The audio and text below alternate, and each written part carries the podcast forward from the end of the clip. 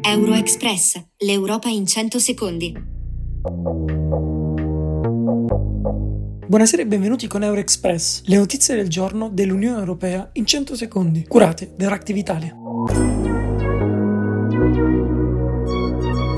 Riformare i trattati verso un'unione fiscale e una sovranità federale. Sono queste le parole dell'ex premier italiano Mario Draghi in un articolo dell'Economist, in riferimento al completamento dell'unione economica e monetaria attraverso un'unione fiscale di natura federale, finalizzata a finanziare investimenti relativi alle sfide comuni in tutta l'Unione Europea. Si avvicina di fatti il momento in cui il Parlamento e i governi nazionali dovranno esprimersi sull'apertura di un processo di riforma dei trattati. La Germania riprenderà a finanziare la ricerca per la fusione nucleare. Il governo destinerà oltre un miliardo di euro nei prossimi cinque anni per sviluppare rapidamente questa tecnologia. Il metodo rappresenta un'enorme opportunità per risolvere tutti i nostri problemi energetici, si legge nel comunicato ufficiale. Si tratta di una svolta notevole per Berlino che ha da poco chiuso gli ultimi tre reattori a fissione.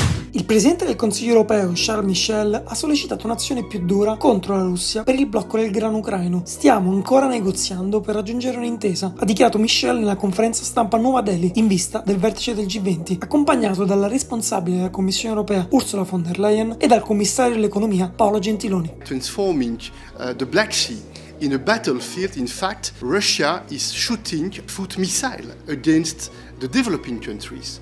Le motovedette della Guardia Costiera della Bulgaria saranno dotate di missili. Lo scopo è contrastare la presenza russa nel Mar Nero. Bisogna fare in modo che nessuno osi avvicinarsi alle nostre città costiere, ha annunciato su Facebook giovedì il primo ministro Nikolai Denkov. Si tratta di un chiaro segnale non solo per Vladimir Putin, ma anche di una richiesta alla NATO per maggiori tutele del commercio di Sofia.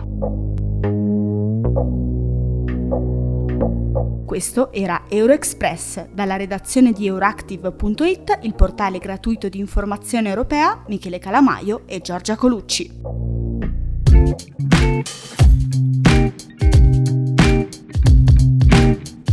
Euroexpress, l'Europa in 100 secondi.